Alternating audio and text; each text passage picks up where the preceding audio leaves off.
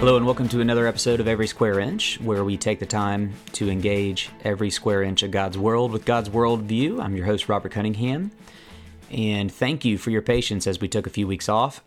It was a much needed break on my end, but I'm excited to be back.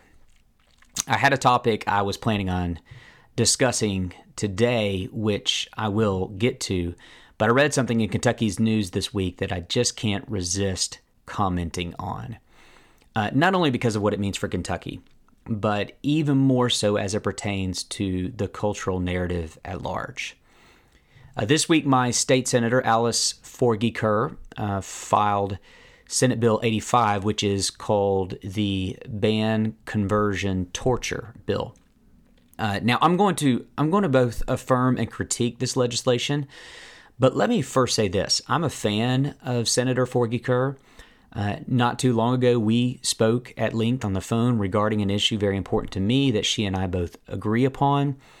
Uh, we share a common faith, and I have and plan to continue to support her with my vote. So I really don't want this to be about her or even her legislation. Uh, but but because this bill was introduced by my senator and if passed will impact my state, I thought it's appropriate uh, to take the opportunity to discuss a topic that I think Christians really need to discuss and engage uh, because it really is starting to take place all over our country. The bill is similar to legislation passed in other states. Uh, Kentucky would be the 20th state to ban conversion therapy. But what's unique about Kentucky is that we would be the first conservative state, quote unquote, conservative state to pass the legislation. Uh, by and large, these bills have been relegated to the more progressive states, but Kentucky would break that trend and perhaps open the door for other red states to uh, take this action. In some ways, I find this encouraging because I do love the heart behind the bill. And yet, when you look at the actual details of the legislation, I believe it does more harm than good. So, let me explain what I mean by that. First, let me affirm the spirit of the bill. Um, like all the others, the bill seeks to ban what is commonly referred to as conversion therapy. For those who don't know, conversion therapy was once the evangelical response to the awakening of the LGBT movement. And it was and is a horrible practice that can only be labeled spiritually abusive. In its worst form, there were conversion therapy programs and, and camps. This is that's what's this is what's depicted in the movie Boy Erased, which Alice Forgy Kerr referenced as an example of conversion therapy. And absolutely that film is painful to watch and sadly pretty accurate of the conversion therapy movement. I think it actually was based on a true story. And according to this approach, people are sent away to undergo what amounts to homosexual detox.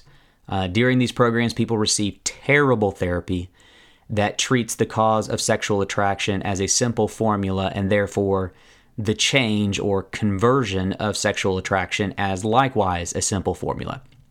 Essentially, the answer is to reactively blame your sexuality on your parents whose upbringing obviously had to make you this way, and then proactively go through heterosexual boot camp, essentially participants are forced to act like a stereotypical heterosexual. Uh, the idea being that heterosexuality should be faked and forced until it yields conversion. This is terrible. This is all terrible, particularly awful when children are forced by parents to undergo it. And there is an entire generation of conversion therapy survivors who can testify to its trauma. So, yes, if what we see depicted in Boy Erased is taking place in Kentucky, it should should and must come to an end. And this is why I appreciate the heart behind the legislation. But here's the problem. Conversion therapy is largely extinct. I, I, don't know any credible therapist who still practices these techniques. I guess my caveat to that would be that I'm sure there are fundamentalist strands of Christianity that still practice forms of conversion therapy, but nothing in any of these bills can stop that. They are the, these these folks are not professional counselors or doctors licensed by the state. They are unlicensed uh, religious counselors, so to speak, practicing their freedom of religious expression, and the bill can't touch those practices under the First Amendment. So my contention is that these bills being passed are solutions in search of a problem. Um, this is not an issue anymore in our world. The truth is, Christianity in general, and, and Christian therapy specifically, has grown in its understanding of human sexuality, just like the rest of our culture. Conversion therapy now only exists as a straw man that represents any form of therapy that even entertains the idea that sexual change is possible. In reality, human sexuality is deeply complex. The problem with conversion therapy is that it was rooted in a simplistic understanding of sexuality, uh, a simple cause behind same sex attraction, and likewise a simple quote unquote cure to same sex attraction.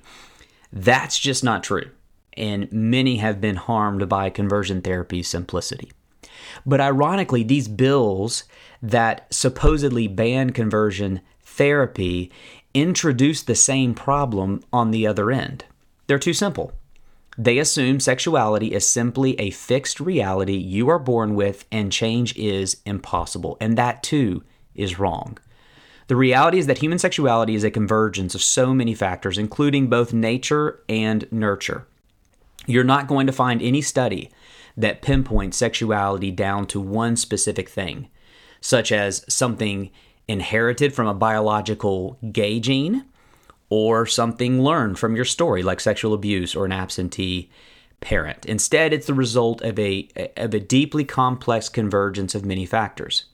And because of this, sexuality is just not as straightforward nor as concrete as our culture makes it out to be.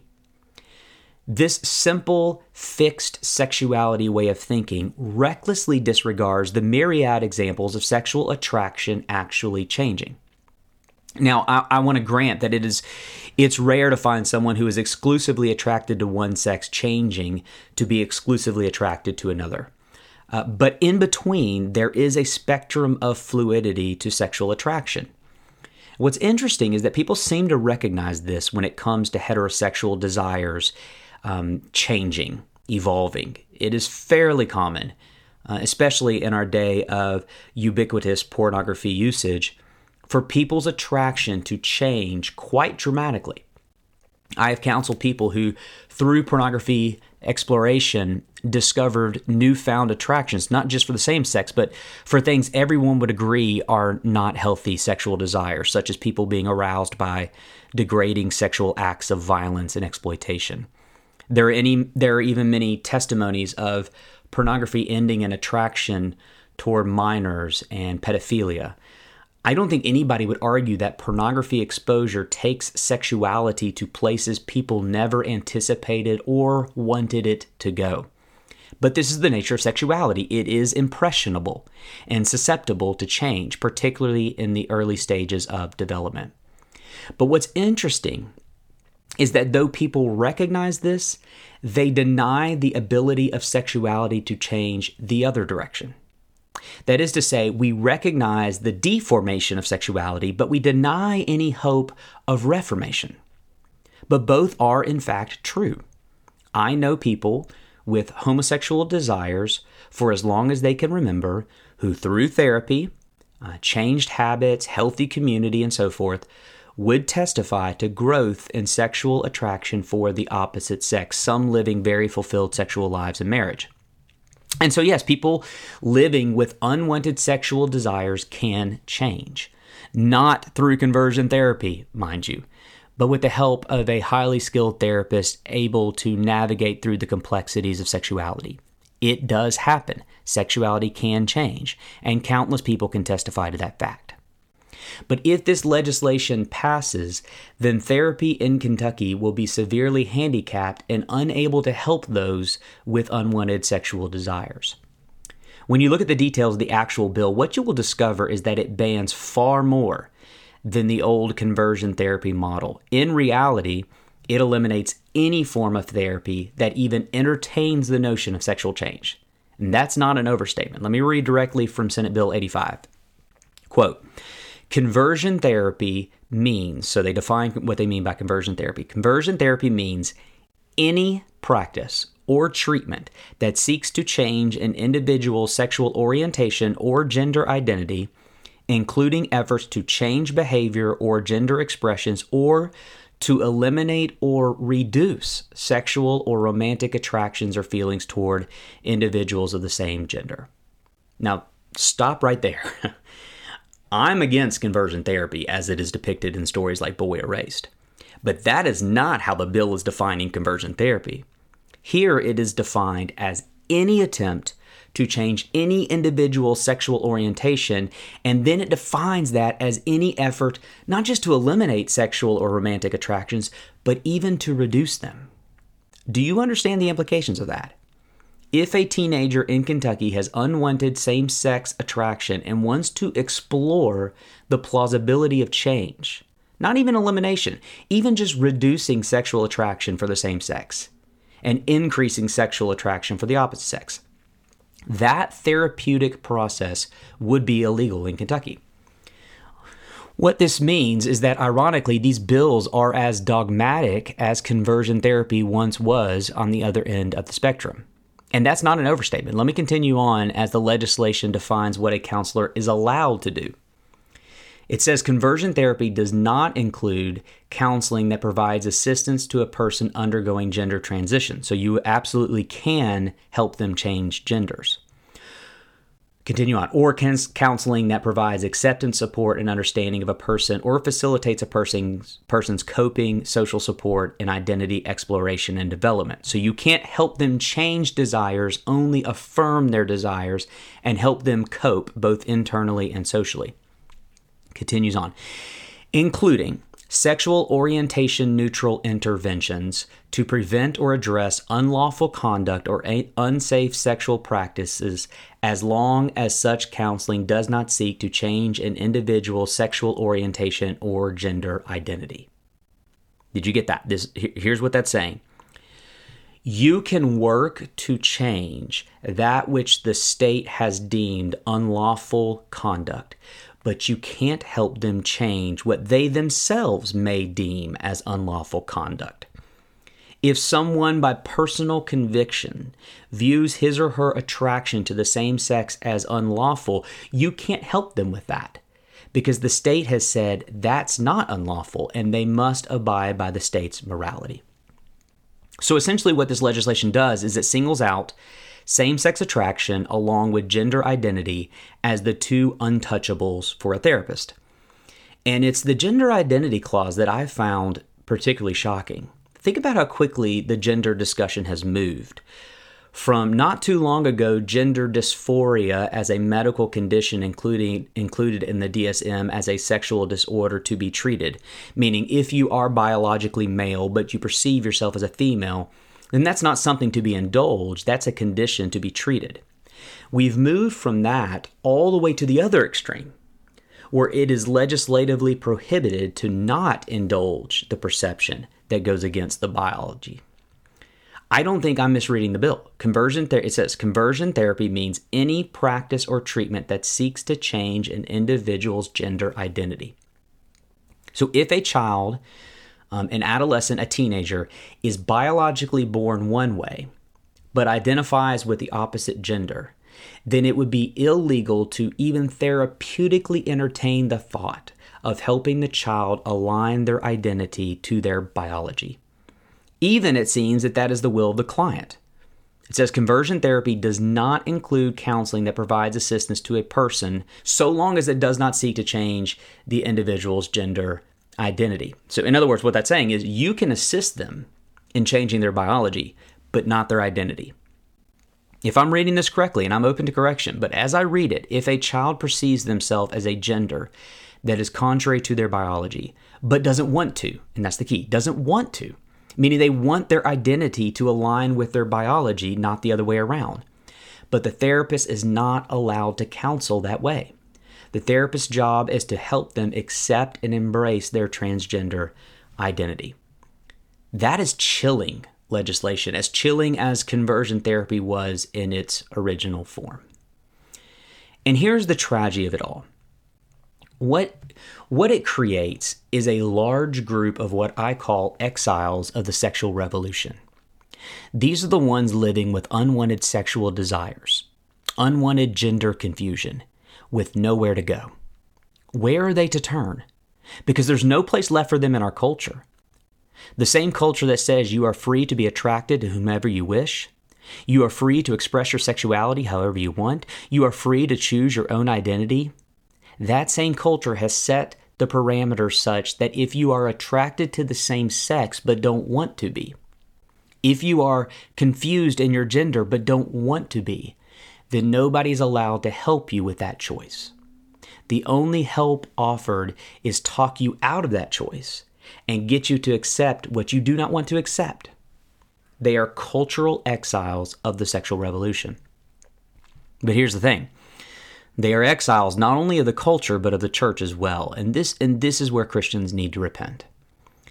There is no place for them in state licensed counseling and medicine. But is there a place for them in the church? Is the church a safe place for the sexually broken of every kind? I know it's a safe place for my sexual brokenness, which manifests itself in heterosexual lust and um, lingering consequences of a very promiscuous past. We can handle that. We can handle my sexuality. We can handle the adultery. We can handle the divorce. We can handle the teens and college students um, indulging the hookup culture. But can we handle those who struggle with homosexuality? Can we handle those who struggle with gender confusion? And you know the answer.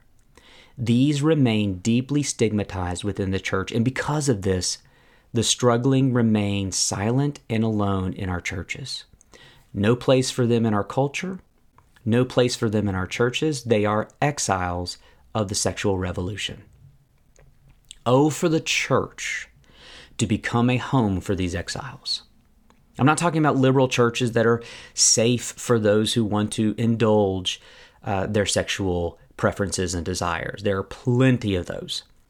I'm talking about churches that hold to a historic sexual ethic while also embracing those who likewise hold to that ethic but struggle themselves to adhere to it. These are the exiles. There are plenty of places for LGBTQ to be embraced. There are plenty of places for cisgender heterosexuals to be embraced.